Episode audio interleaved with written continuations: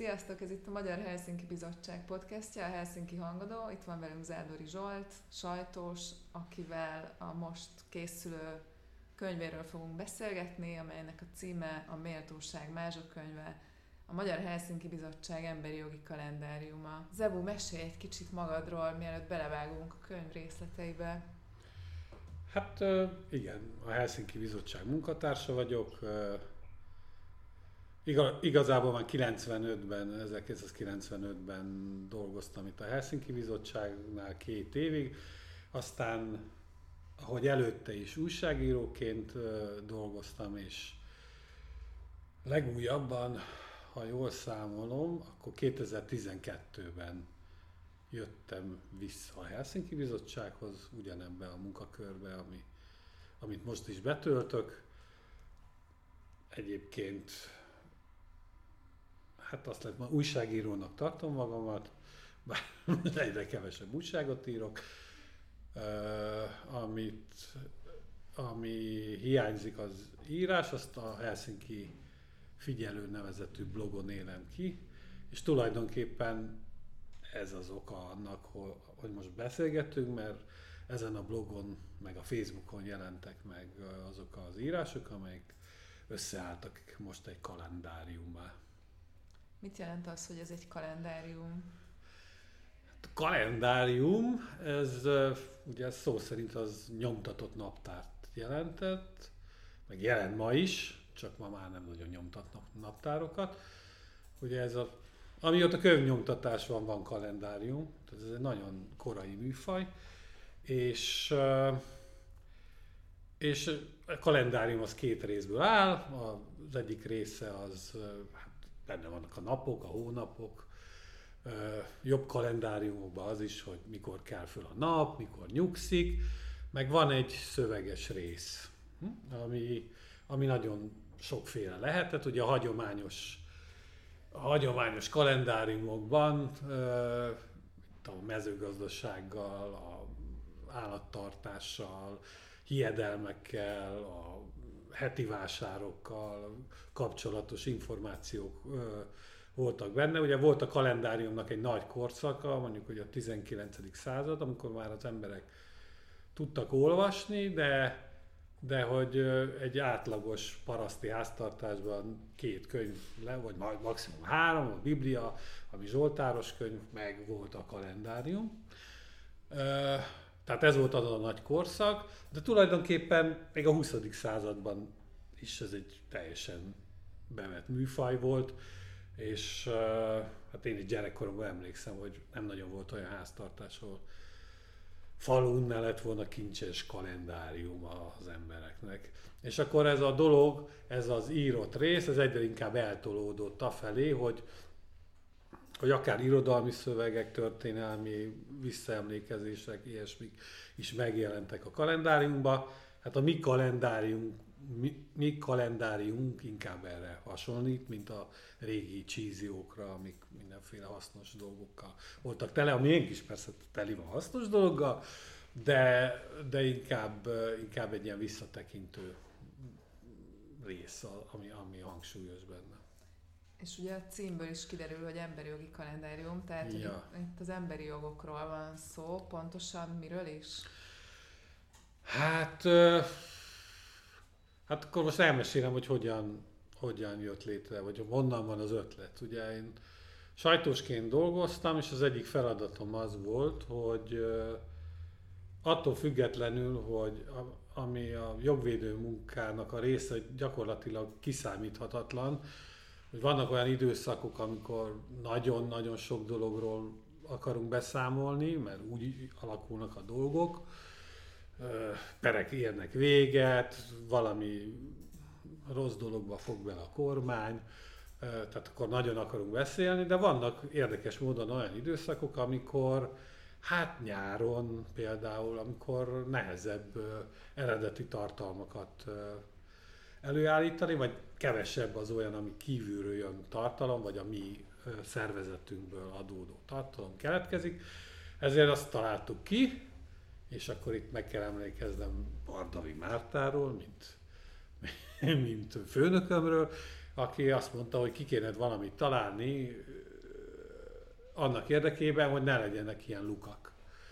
És akkor már előtte is voltak ilyen próbálkozásaim, hogy én történelem szakon, történelem néprajz szakon végeztem az egyetemen, nem sok kárt tettem az egyetembe, tehát ez most itt le kell szögeznem, más fontos dolgokkal voltam elfoglalva, de, de a történelem és néprajz iránt érdeklődésem megmaradt, és akkor próbálkoztam én ezeket be, be becsatornázni ezeket az ismereteket, meg van egy ilyen népművelő hajlamom is, még népművelő szakos is voltam, és akkor azt találtuk, találtuk, igen, találtuk ki közösen, hogy akkor a korábbi ilyen sorozatainknak a sikeréből kiindulva csináljunk valamilyen ilyen visszaemlékezéses sorozatot, hogy mi, eleinte még csak az volt, hogy amik, ugye már mindennek van nemzetközi napja,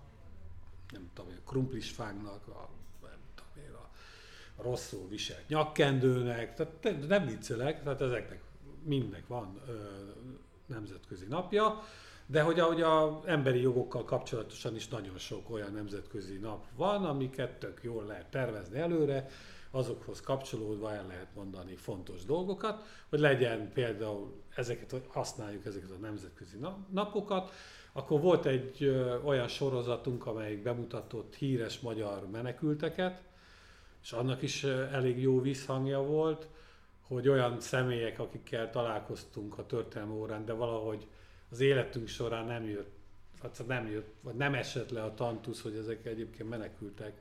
Kossuth Lajos, Rákóczi, akkor Zrínyi Ilona, Andrási Gyula, stb. stb. Nagy Imre, Szenti Bíborost, stb. Tehát, hogy, hogy ezek elég sikeres volt ez a sorozat, és hogy rajtuk keresztül meg lehetett mutatni például egy olyan fontos témát, amivel a Helsinki foglalkozik, mint a menedékjog. Na, szóval 2016-ban, most pontosabban 15-ben, igen, 15-ben, 15 végén arra jutottam, hogy akkor egy nagy ö, fába vágom a fejszémet, és akkor minden napra fogok írni ilyen dolgokat. De ez már az első hónapnál kiderült, hogy ez nem fog menni, hogy munka mellett ö, minden nap lehet majd ilyet írni.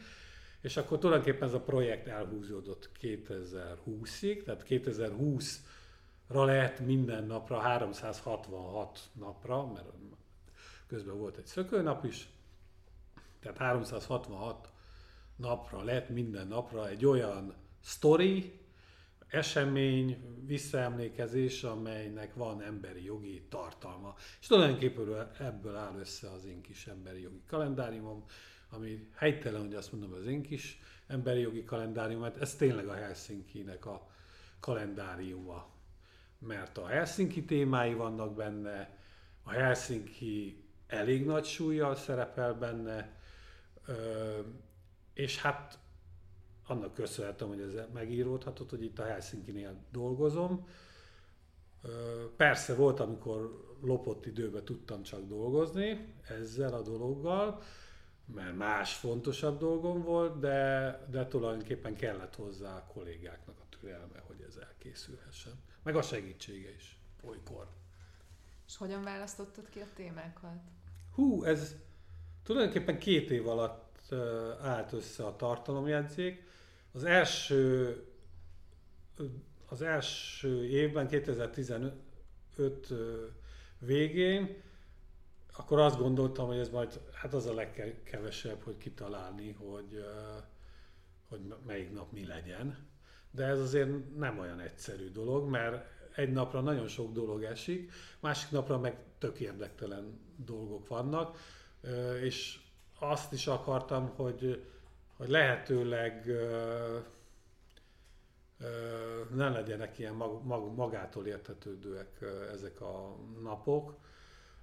Tehát olyan dolgok legyenek, többnyire olyanok is vannak, amelyek mondjuk nem arról a nap, napról nem az fog neked beugrani, tehát mondjuk vegyük például szeptember 11-ét, ugye mindenkinek az ikertornyok, meg a tehát a nagy terror, Amerika ellen nagy terror támadás ugrik be most, de hát szeptember 11-én Csillében egy nagyon fontos dolog történt, a csillei pucs, akkor inkább én azt választottam ki magamnak, meg a kalendáriumnak, de ez persze nem főszabály, mert tényleg csak az ökör következetes, egy kalendárium szerkesztő az nem.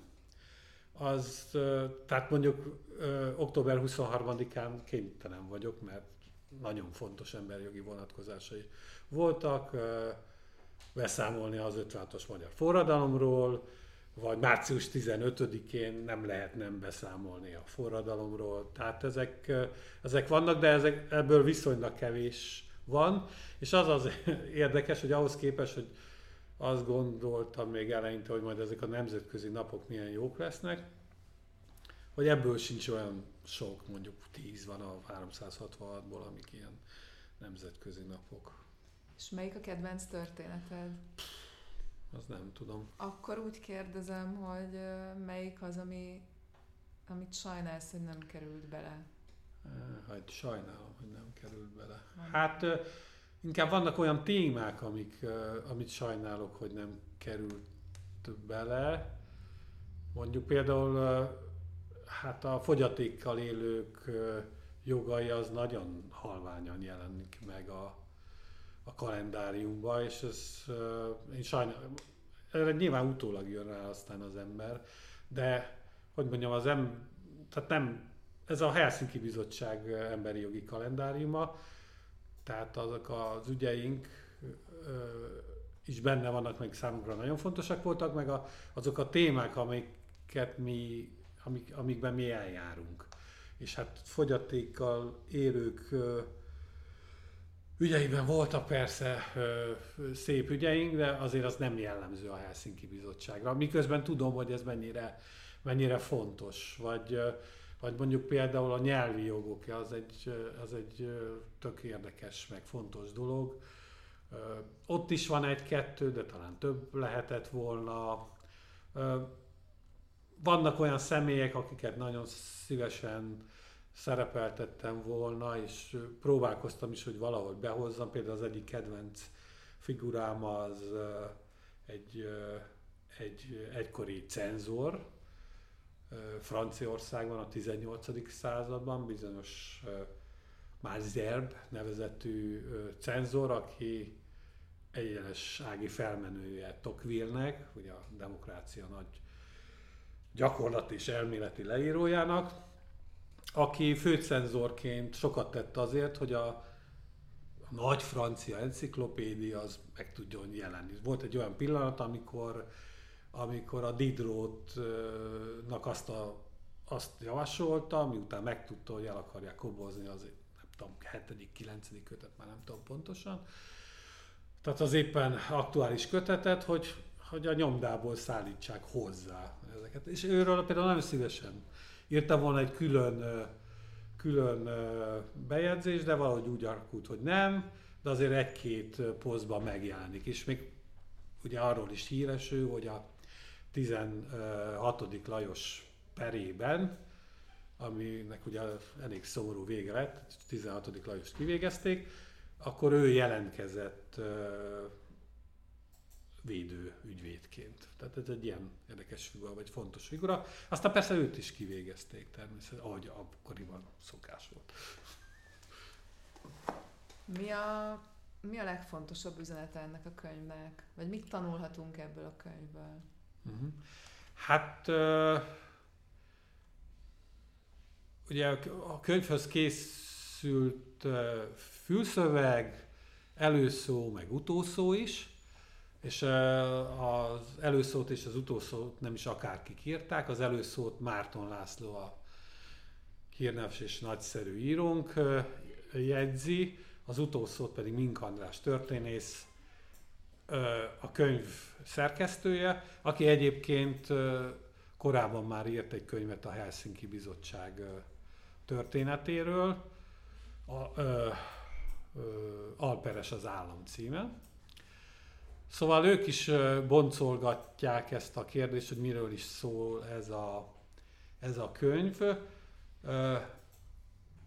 és ha jól értem, akkor ők is nagyjából azt gondolják, amit én, hogy valahogy az emberi méltóság ennek a könyvnek a, a, a központi témája. Ugye azért is van ez a fura címe, hogy a méltóság mázsa könyve, mert tehát, hogy van a, van a Kolnai Aurél filozófusnak egy nagyon fontos és pontos méltóság metaforája, ami úgy szól, hogy méltósággal rendelkezni annyit tesz, mint súlyjal bírni. És hát minden szerzőnek, meg minden kiadónak az a vágya, hogy az ő könyve az olyan legyen, hogy majd beszakad alatt az asztal, és ezt mondják nyilván nagyon gyenge könyvekre is, tehát ö, ö, én nem ezzel akartam játszani, hanem eszembe jutott, hogy gyerekkoromban én egy állami gazdaság majorjában elég sok időt töltöttem,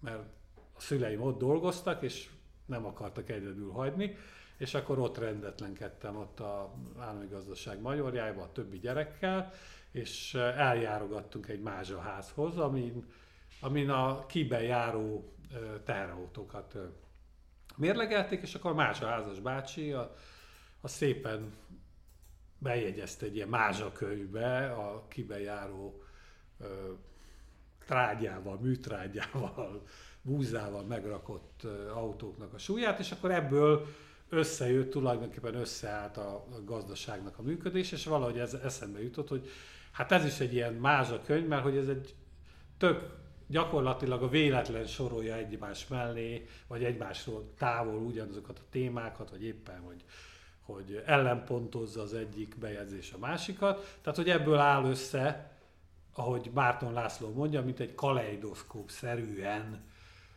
az emberi jogok hagyománya. Ö, hát talán röviden, nem tudom röviden, de röviden szerettem volna ez a, ez a története ennek a dolognak. És te mit tanultál, miközben foglalkoztál ezekkel a bejegyzésekkel? Hát azt nagyon sokat tanultam, nagyon sok részletet, hát szerintem a bejegyzéseknek a legalább az egyharmadáról fogalma sem volt igazából. Tehát, hogy ez úgy időközben alakult bennem, hogy na, ez milyen érdekes, akkor ezt most ezzel fogok foglalkozni. Tehát még nagyon sok részletet megtudtam. Olyan dolgokról is, amiket például nem kerültek be a, ebbe a kalendáriumba, de hát olyan dolgokról is, amik meg be, bekerültek, és, és, ér, és érdekesek és fontosak lettek. Én igazából nem is az, hogy hol mit tanultam, hanem inkább az, hogy, hogy mit szerettem volna elmondani ezzel a könyvvel. Az egyik az, hogy az emberi jogoknak is van egy nagy hagyománya, nagy erős hagyománya, ami nagyon sok más hagyomány mellett lét, de hogy egy nagyon erős létező hagyomány, ami, ami ugye az emberi jogokat a felvilágosodáshoz szokás kötni, akkoriban kezdik el a természetjogot, meg az isteni törvényt emberi jogoknak nevezni, de tulajdonképpen valahogy úgy vannak az emberi jogok, mint a mint a kőolaj vagy a, vagy a kőszén, hogy, hogy már ott van évezredek óta, vagy hát kőszéni kőolaj, év milliók óta lenne a, a Földben, de hogy föl kell őket tárni, és akkor hihetetlenül hasznosak lesznek az, az embernek. Tehát kőolaj és kőszén már az ember előtt is volt, és emberi jogokról már lehet korábban is beszélni, mint a 17. vagy a 18. század. Ezért került én bele olyan bejegyzések is, amelyek, amelyek nem ehhez a 4-500 éves történethez kapcsolódnak, hanem sokkal korábbiak. Tehát valahogy a, a sztori nálam Mózes meg Trója Trójával kezdődik. Ott is meg lehet találni azokat a dolgokat, amelyekről ma, ma is beszélünk, amik ma is témák például Mózesnél, hogy hogyan lehet elérni azt, hogy a bíró független legyen, hogyan kell ítélkezni, vagy a Trójánál, hogy, hogy mi is az a emberiesség elleni bűncselekmény, hogy, hogy mit engedhet meg magának egy politikai vezető, mit nem, hogy milyen, azok a, a, a, milyen az, amikor nem törvények szabályozzák, hanem az indulat, meg az erőszak a, egy, egy közösség működését. Tehát ezek mind-mind olyan témák, amelyek azóta is nagy témák, tehát, tehát én tulajdonképpen azt szerettem volna megmutatni, hogy ez az emberi jogi gondolkodás nagyjából egyidős a, azzal a, a történelem emberével, és, és hogy, hogy ez nem, egy, nem a felvilágosodás találmánya a, a, az emberi jogok eszméje.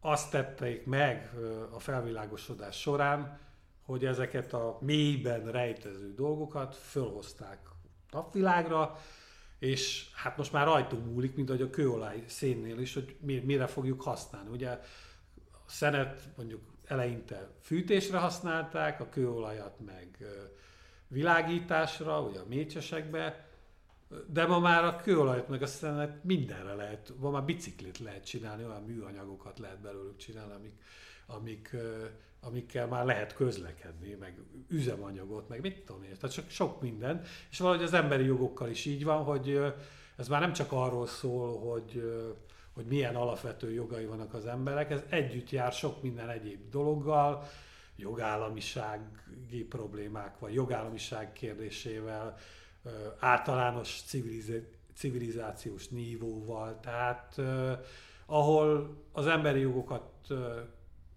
komolyan veszik, annak nagyon jó következményei lesznek. Tehát látható, hogy olyan ország lehet, hogy elméletileg elképzelhető, ahol nincs demokrácia, de az emberi jogokat komolyan veszik, de a gyakorlatban ez nem igazolódik. Tehát többnyire olyan, sőt, csak olyan országokban beszéltünk arról, hogy érvényesülnek, jól érvényesülnek az emberi jogok, ahol demokrácia van, ahol magas civilizációs nívó van, ahol, bé, ahol kultúrája van az emberek közötti konfliktusok békés elrendezésének.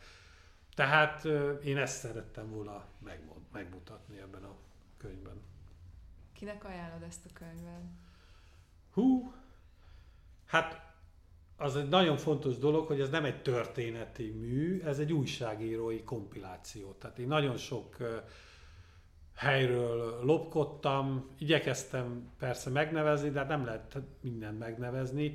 Ebben hát ez egy ilyen tényleg nagy képű lesz, de hogy vannak nagy elődök, tehát mondjuk a Szerbantal is úgy írt egy, egy világirodalom történetet, magyar irodalom történetet, hogy hát nem, nem írja oda minden bekezdéshez, hogy innen, meg onnan, meg on. Tehát ilyen értelemben én itt egy egy nagy szabadságot élveztem, ezért ezek a bejegyzések, meg ez a könyv is, ez egy hagyományos, vagy nem tudom, hogy hagyományos, de egy ismeretterjesztő munka.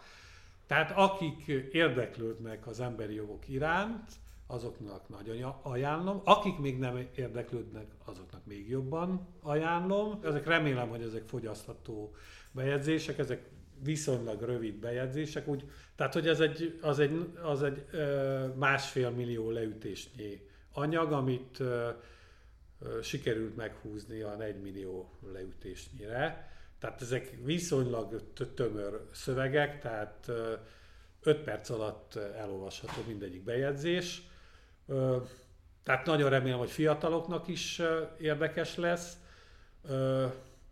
akkor nagyon remélem, hogy az én korosztályomnak is, mondjuk így a középkorosztály, talán még ahhoz tartozom, annak is érdekes lehet, mert nyilván az én világom az ő világuk is, tehát nyilván számukra is mondjuk 89 akkora élmény, mint nekem volt, vagy másképp élmény, de mindesetre élmény, hogy éltek már a, egy olyan ö, diktatúrába, ami fokozatosan olvadozott és már vége fele inkább autokrácia volt, mint diktatúra. Azok a nevek is talán többet mondanak nekik, mint a fiataloknak, akik szerepelnek a könyvemben. És hát nagyon remélem, hogy a nálamnál idősebb embereket is érdekelheti ez a dolog. Hogy mondjuk a szakmabelieket mennyire fogja ez érdekelni, és mennyire fogják ezt, ezt kritikusan olvasni, hát én azért is választottam ezt a kalendáriumi formát, mert hogy a kalendáriumban vannak hiedelmek is, amiket nem kell mindig nagyon igazolni, tehát, hogy ez egy újságírói forma, és, és semmiképpen sem akar abban a, a semmiképpen sem akarja az embereket abban a, abban a tévedésben tartani, hogy itt most ezekről a témákról, ezekről a személyekről most kimerítő nem fognak olvasni, és akkor majd ezeket, ezeket szakmunkába lehet idézni, ezeket a szövegeket. Ezek nem, nem, nem erre készültek. Ezek tényleg az érdeklődő komoly felnőtt embereknek készültek, vagy akik felnőttek szeretnének lenni. Azoknak. És hogy a szöveget kiegészítik illusztrációk is, erről tudsz mesélni egy kicsit? Igen, igen, igen, nagyszerű uh, illusztrációk vannak a könyvben. Négy uh, jeles, uh, hozzám képest fiatal képzőművész jegyzi őket. Fischer Judit, Por Dorottya, Szemző Zsófia és Turi Lili és ők nagyon eredeti nézőpontból közelítenek a témákhoz. Örülök, hogy őket választottuk, mert ők nagyon másak, mint én, fiatalabbak, harcos feministák többnyire, vagy talán mindannyian azok, és teljesen más vizuális kultúrában élnek, mint amiben én, meg azt hiszem, mint amelyben a, a, a, amiben többségünk. Tehát még nem vagyunk a végén, tehát még készülnek ezek az illusztrációk, de nagyon remélem, amiket láttam, azok gyönyörűek és nagyszerűek, és akkor nagyon bízom benne, hogy, hogy ezek az illusztrációk is emelik majd a a szöveg nívóját. Még be tudok arról számolni, hogy Magyarország egyik legjobb könyvtervezője elfogadta a felkérésünket, Pintér József, akinek a munkáit leginkább a magvető kiadó kiadványaiból ismerheti a, a kedves hallgató. Szóval, hogy ő, ő, ő tervezi a könyvet, nagyon klassz lesz, én már láttam, hogy hogy fog kinézni, elég tehát, hogy méltó, méltó keretet kap, vagy méltó, igen, méltó formát kapnak ezek a szövegek, és, és, és nagyon remélem, hogy a, az olvasók is élvezni fogják, mert nagyon szépen olvasható a könyv, elegáns, nem is tudom, miót tudok még róla elmondani. Hol lehet megvásárolni? Hát ez egy szép történet, korunkat jellemzi, hogy ugye a Helsinki Bizottság egy közhasznú szervezet, és mint ilyen jövedelemszerző tevékenységet nem folytathat. Éppen ezért, mivel közhasznú egyesület vagyunk, csak adományokat gyűjthetünk, amivel támogathatjátok már most a könyv megjelenését. Arra biztatnék mindenkit, hogy az Adjuk Össze oldalunkon adjon erre a könyvre, segítse ennek megjelenését. Ha adtok, akkor nagy példányszámba tudunk megjelenni. Most az első 500 adományozónak 9000 forintos adomány fejében, vagy annál magasabb össze fejében természetesen ajándék kötetet fogunk küldeni, aminek még az is a különlegessége, hogy ezek számozott kötetek lesznek, amit ha nagyon akarjátok, még én is alá tudok írni, vagy meg tudom kérni a kollégákat, hogy ők is írják alá. Szóval, hogy érdemes lesz nekünk adományozni, hogy ez a szép könyv, ami karácsonyi ajándéknak is nagyszerű, de én úgy gondolom, azt szeretném gondolni, hogy, hogy olvasmánynak se akármi, az hozzátok, vagy a barátotokhoz, családotokhoz kerüljön. Köszönöm szépen! Nagyon szívesen.